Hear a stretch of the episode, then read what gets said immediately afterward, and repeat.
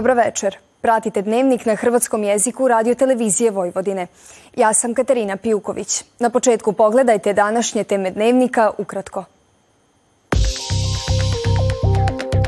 U ponoć započela izborna šutnja u oči ponavljanja izbora na više od 30 birališta u Srbiji. Nastavljen parnični postupak protiv obitelji Kecmanović zbog masakra u osnovnoj školi Vladislav Ribnikar. Hrvatsko kulturno prosvjetno društvo Jelačić priredilo tradicionalni božićni koncert u Petrovaradinu. Sutra nakon jutarnje magle tijekom dana suho sa sunčanim razdobljima.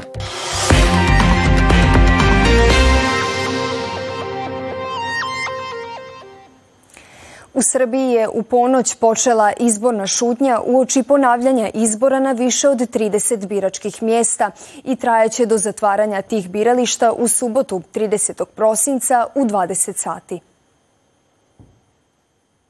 Izborna šutnja razdoblje je tijekom kog je u medijima i na javnim skupovima zabranjeno objavljivati procjene rezultata izbora, javno predstavljati kandidate na izborima i njihove izborne programe i pozivati birače da glasuju, odnosno ne glasuju za određene izborne liste ili kandidate.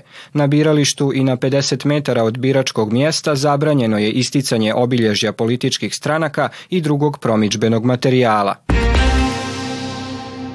U Višem sudu u Beogradu danas je svjedočenjem roditelja jedne od ubijenih djevojčica 3. svibnja u osnovnoj školi Vladislav Ribnikar nastavljeno suđenje u parničnom postupku protiv obitelji Kecmanović, odnosno majke, oca i dječaka koji je u spomenutoj školi ubio devetero vršnjaka i zaštitara i ranio još šest osoba. Danas su svjedočili Ninela Radičević i Ivan Božović, koji su govorili o svemu što im se dogodilo 3. svibnja, odnosno kako je njihova kći otišla u školu i kako su se osjećali nakon saznanja da im je dijete ubijeno. Pričajući o obitelji Kecmanović, oni su rekli da to što roditelji nisu primijetili da malodobni KK sprema molotovljeve koktele u sobi i priprema taj masakr, govori o tome kakva je to obitelj. Ministarstvo prosvjete obavijestilo je učenike srednjih škola, korisnike učeničkih stipendija i kredita da je danas počela isplata prve i druge mjesečne rate ovih poticaja za školsku 2023-2024 godinu. Učeničke stipendije i krediti isplaćuju se u 10 mjesečnih rata putem tekućeg računa otvorenog kod ovlaštene banke, banka Poštanska štedionica, a iznos mjesečne rate za učeničke stipendije i kredite je 8100 dinara, navodi se u priopćenju. Deseci palestinaca poginuli su među njima i dvojica novinara, a mnogi drugi su ozlijeđeni jutros u izraelskim zračnim napadima na Beit Lahi, Magazi i Kan Yunis u Gazi, priopćilo je Ministarstvo zdravstva Gaze. IDF je izvijestio da se nastavlja boriti protiv Hamasa u četvrtima Daradž i Tufa u gradu Gazi, gdje vjeruju da se nalazi posljednji bataljun te grupe, prenio je The Times of Israel.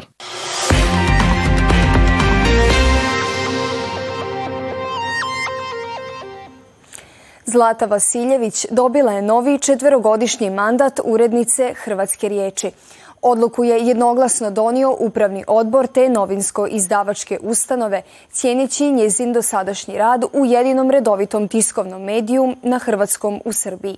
Hrvatska riječ tako je zadržala staru urednicu, ali je ostala bez ravnatelja Ladislava Suknovića koji je zbog prelaska na novu dužnost podnio ostavku. 2023. bit će u povijesti hrvatske riječi jedna od važnijih.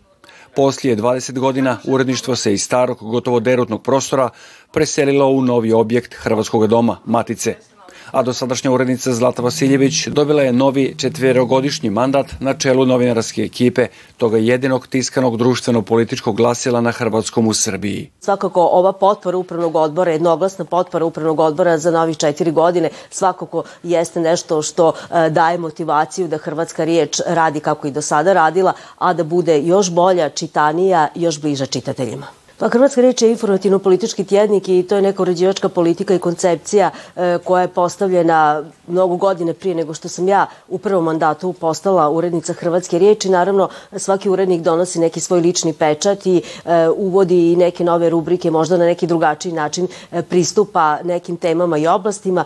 Tako evo i slučaj kada sam ja došla u Hrvatsku riječ, mi smo uveli neke nove rubrike koje su dobro primljene među našim čitateljima i u našoj zajednici i ono što je nama neki dodatni posao ali na čemu moramo istrajati, e, to su društvene mreže i taj način e, komunikacije i sa našim čitateljima. E, tiskovno izdanje jeste nešto što ostaje trajno i većina naših čitatelja su ljudi starije generacije i vole da imaju tiskovno izdanje u ruci, ali mi znamo da one mlađe generacije prate i društvene mreže, zato je aktivna i naša Facebook stranica Treći važan događaj za hrvatsku riječ zbio se gotovo istodobno s reizborom stare urednice.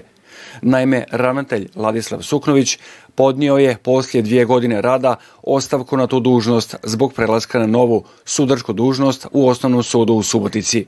Završiteljicu dužnosti ravnateljice Hrvatske riječi imenovana je Mirjana Trklja.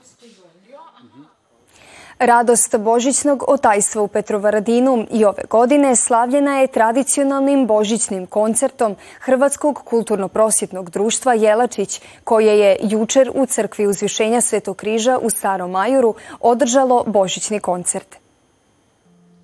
Ovaj koncert važan je dio božićne tradicije Petrovaradinskih Hrvata i održava se već 10 godina. Ove godine je, pored pjevačkog zbora, nastupio i tamburaški sastav. Ovo je naš tradicionalni božićni koncert koji priređujemo svake godine, jer to je nešto čime mi čuvamo vjeru i radost Božića pjesma. Tako da ono što ćemo večeras imati prvo prvi puta to je naš novi, odnosno reosnovani tamburački orkestar koji će evo danas biti prvi put na našem božićnom koncertu. Večeras nam je bila čast da izvodimo e, božićne pesme e, za katolički božić. E, Jelačić, društvo Jelačić praktično gaji e, baštinu hrvatske tradicije, tako da između ostalog i cijela ta katolička baština spada u taj domen. E, pevamo pesme e, praktično iz nekih davnih vremena koje su pisane u nekom ranijim vekovima. E, isto tako pevamo pesme koje smo nasledili na Hvaru e, od naših e, dragih prijatelja gde smo gostovali svoje vremeno pevamo Panis Angelicus, Cezara Franka, imamo našeg e, Cezara Franka, znači imamo našeg dragog solistu e, Miroslava Klašnjuka koji će to predstaviti kao i e, Adeste Fidelis, Priđite Verni, tako da je sve u duhu Božića. Koncertu je pored brojnih gostiju nazočio i zamjenik pokrajinske tajnice za kulturu, javno informiranje i odnose s vjerskim zajednicama Goran Kaurić. Hrvatsko kulturno-prosvjetno društvo Jelačić je u dugi niz godina već tradicijski organizira božićni koncert u Petrovaradinu Prvo što mi je drago, vidi se da je crkva puna, iz godine u godinu sve je više posetilaca, što znači da Jelačić ozbiljno radi, da kao udruga snaži, da je aktivna na terenu. Ove godine su ponovo pokrenuli i tamburaški odjel, ima dosta mladih ljudi, to me osobito raduje. Redovito apliciraju na natječaje u pokrajinskoj vladi. Mi im pružamo potporu kao i svim udrugama nacionalnih manjina i radujemo se zato što vidimo da evidentno dobro i kvalitetno rade, što je prepoznato od strane publike. Ova je godina prema riječima članova društva bila i tekako uspješna. Nadaju se da će i u novoj 2024. nastaviti istim ritmom.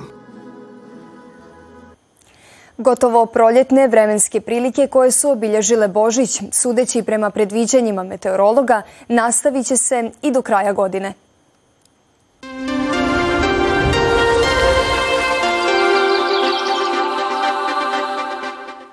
Sutra ujutro ponegdje magla, a tijekom dana suho sa sunčanim razdobljima i toplije od prosjeka za kraj prosinca. Zapuhaće slab južni i jugozapadni vjetar, tlak iznad normale. Najniža jutarnja temperatura od minus 1 do 5, a najviša dnevna od 11 do 13 stupnjeva. Na večer suho. U subotu prolazna naoblaka bez oborina. Toliko u ovom izdanju Dnevnika koji možete gledati i na zahtjev putem internetske stranice www.rtv.rs.